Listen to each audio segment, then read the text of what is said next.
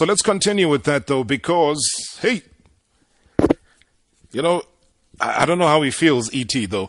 Um, he literally clinched the MTN 8 uh, with Supersport United three years ago as well on his way. Trust me. Literally well on his way to win a second title. Fell in the final hurdle against Mamelodi Sundowns in the Telkom knockout final, if you remember, back in December. Whew. But for now, Eric Tinkler kind of twinkled, twinkled his way, though, into the hearts of uh, the people of choice, all the fanatics that are down there in Pietermaritzburg. We chat to this legendary former Bafana Bafana star about all the good that he's been doing down in Maritzburg. Clearly loves the weather, loves the conditions, loves the football, the people, the Fridays that are there. Eric Tinkler, Maritzburg United coach. Good evening. Welcome to Marawa Sports Worldwide. Good evening, Robert, and uh, good evening to all the listeners. Thanks for your patience again, Eric. As you could hear, a very heavy topic that has to do with exactly the same league that uh, your team currently represents and of which you were starting to fly extremely high. I mean, you were in good form before all of this uh, happened. Yeah, we were doing very, very well. Uh, to be brutally honest, I thought, you know, the, the squad that we've assembled this season responded uh, in the right way. It was always going to be a very, very difficult season for us, considering where we found ourselves the season before. Uh, the little time that we had in terms of our preparation leading up to the beginning of the league. Uh, the number of new faces we, we brought into into the team, and them obviously uh, adapting as, as as quick as possible.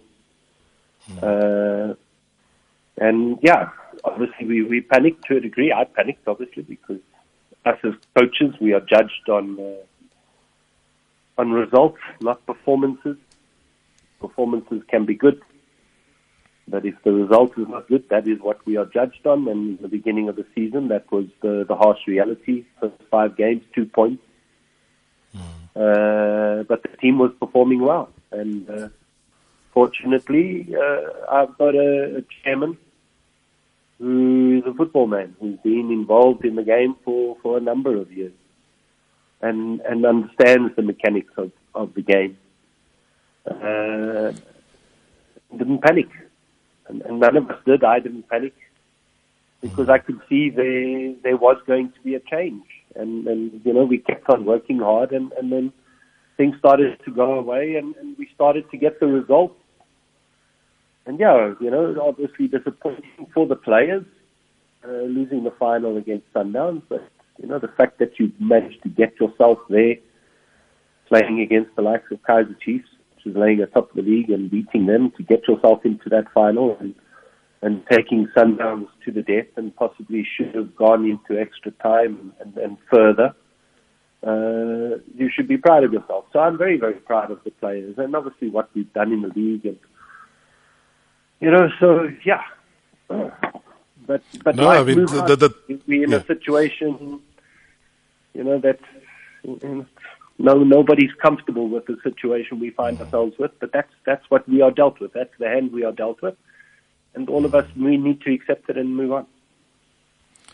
I was going to say as well that uh, just going this afternoon through a lot of what you guys went through, especially since you took over, Eric, uh, and and the last five games that you guys played, and I, I, I didn't even see one loss that was there. You had gone through a fantastic runs of four wins and a draw uh, that brought to an end, obviously with COVID nineteen. I think your last game was against Polokwane City as well, yes. uh, in, in in in a league game, which was a one 0 victory at home. Uh, yes. Before then was a three 0 victory against uh, Stellenbosch. Uh, you know, so w- when you look at the totality of all of those games, it says one thing. You break into a top five from being rock bottom of the table, Eric, says a lot about how you've had to structure the players, the mentality, those that were fringe players, bringing them to the fore to become regular players. I mean, we'll talk about the individuals just now, but how difficult a task was it to try and marry the greater plan versus, I'm sure, a morale that was pretty low? I think obviously coming in what I did uh, back end of last season, I came in in February, uh, 12 points is where, where they were sitting. and I think we were eight or nine points behind everybody else. So it looked like a, a lost cause, to be honest. But I think I, I came in with a bit of breath of fresh air. And I think if you know me, Robert, I'm a I'm a hard-working, uh, no nonsense uh, type of coach. I'm a winner. I want to win things. I want to achieve things, and I expect hard work. And I think that attitude that I brought in rubbed off on the players. Uh, also because I give players certain amount of freedom in terms of how to express themselves out on the field of play. I think that also helped to a degree, and and we managed to scrape our, our way out. We, we must not forget that you know it was the last game of the season against Baroka, getting the draw that allowed us to survive. Otherwise, had we have lost that game, we would have uh, been relegated. But we managed to survive because of a, a draw in Baroka away, and then obviously winning the, the playoffs the way we did. And the fact that the way we won the playoffs, I think that was very, very important for us because we kept that momentum going. Once uh, the preseason started, we went through the playoffs. We won all four games.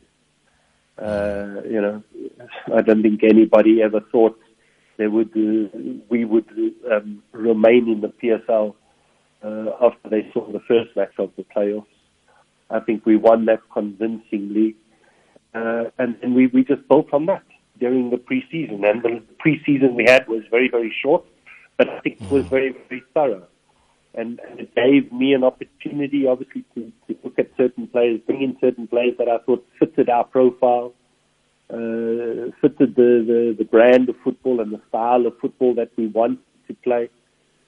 And and again, I have to congratulate the football club because you know the football club uh, gave me that opportunity to bring in certain players that that were were extremely influential. And then obviously the players that we, we kept, the players that remained behind, uh, because of the confidence that they, they gained, obviously, through the playoffs and, and those last couple of games, they just kept building on that on that moving forward, and and and we set ourselves very very high targets. You know, you're a team that was obviously looking to avoid relegation, but our target was to to finish in the top eight. That was our target that we set ourselves at the beginning of the season. Uh, you have to, you know, you have to look at the players and, and congratulate them because everybody had to work extremely hard, from the technical staff, backroom staff, administration staff, and then the players. Everybody worked really, really hard. But but obviously, my job as a head coach is to give us direction. And what becomes very important is obviously the players believing in the direction that I'm giving them, believing in the mm-hmm. philosophy that I have, how I want us to play, how I believe we can achieve those uh, those objectives and everybody needs to follow that direction, not only the players. Mm-hmm. It has to be your technical staff that believes in, in, in the direction I'm taking the, the, the team and the football club. The administrators have to believe in the direction that I'm taking the players and the football club. Only that way we will succeed and, and, and, and, and, and achieve the things that, that we've achieved this season, you know. You know, I look at the chairman that, that, that I have and he's, he's somebody who's been in the game for, for many, many years. And Maritzburg has been an absolutely fantastic football club in the, in the, in the Premier League. You know, the Friday night atmosphere, I don't think there, there are many clubs on the continent that can produce an atmosphere that you get at uh, Harry Gwala on a Friday night. And I think mm. Supersport probably pays the PSL a hell of a lot of money because of the atmosphere and what we create on a Friday night at, uh, at Harry Gwala. No? But is, isn't that magical, though, Eric? From um, and I know your spirit, and you're absolutely right about being the fighter, being the go-getter, being the person that needs that. But you've also got to get the buy-in from the fans, and those nights in Maritzburg at Harry Gwala Stadium are something that very few clubs in the professional league are able to experience. How did you find that walking into an environment that is just so open to welcoming the players, uh, the coach in your case, and then getting the kind of results that you ended up getting in the end? I think it's a fresh, fresh air something we lack, unfortunately, in South Africa. You know, because let's. I, I, I look when I arrived at the club. The club was playing rock bottom. Hmm. Yet we were still getting those same crowds. to the game. Those crowds coming in, and they were still supporting the boys. Unfortunately, we, we see at our bigger clubs, uh, the minute the teams are, are not performing well, the, the crowds start abandoning them. You know, we, we're not as loyal as we claim to be. But I think the loyal fans are the Maritzburg United fans are loyal. The only fans that I see that are pretty close to uh, to Maritzburg uh, aspect would probably be Bloem Celtic.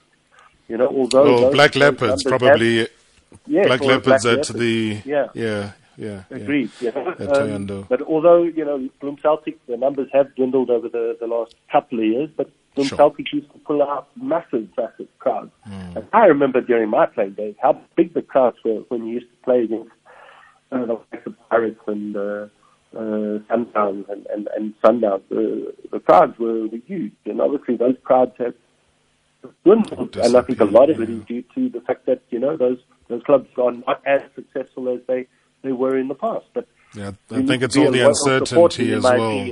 Yeah, all the uncertainty, Eric, be a loyal around the in good and management. Yeah.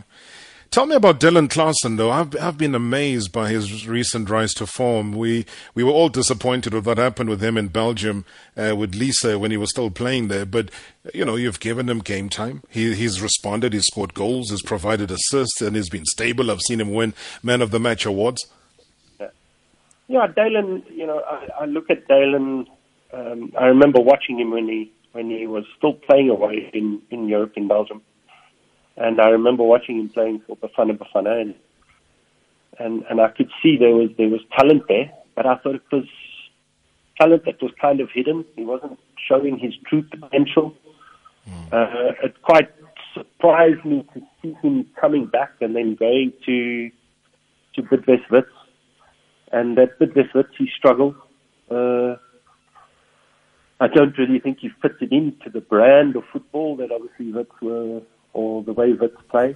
And uh, when when he was offered to me, I was at first I was a bit suspicious to be honest because I'm looking here as a the player who's been in Europe, who's already achieved that that objective, which is what most professional players want to, African players want to achieve is to, to go into Europe and, and, and become successful there. And he was one who was there and now was coming back.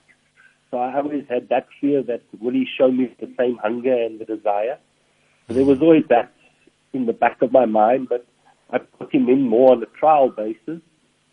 And uh, I was highly impressed with what I saw from the trial. And, and then after the trial, even once we had signed him, there were still certain things in his game that I thought he needed to to start showing a lot more of his ability, his speed on the ball, his ability to run with the ball, his creativity, his his final pass, his ability to get into the box and, and, and score goals, which he started to do towards uh, the back end of the season. Beginning of the end, beginning of the season, he wasn't really doing that.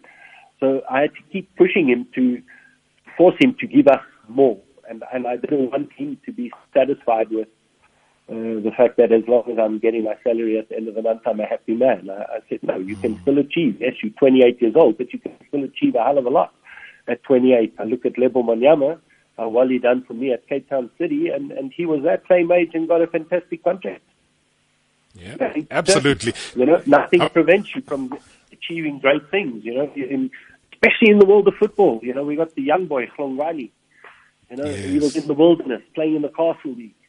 Uh, played a couple of games um, towards the back end of last season. Uh, I remember him playing against Leopards.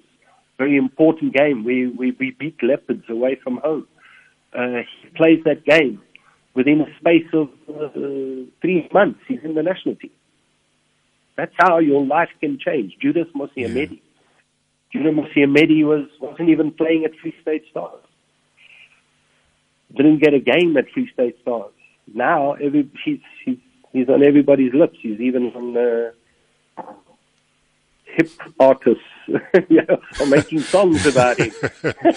Well, I mean, he's the real Judas now, isn't he? reasons. Yeah. So you know, football is an amazing game. How quickly it can change your life. And Yeah. uh, if the Tell me though, players Eric, I'm- recognize that, that's Yeah. Sorry to come in here. I'm, I'm just keen to squeeze this question about Richard Ofori uh, in our three remaining minutes. The, I mean, I know that a lot has been said, and I haven't spoken to you. And, and I hope maybe we have a, a longer time, uh, maybe in the week, where we can mm. chat. Um, but just to clarify whether he is on his way out of Maritzburg United, on his way to Pretoria? I think it's always going to be difficult for us to keep a quality goalkeeper like Richard.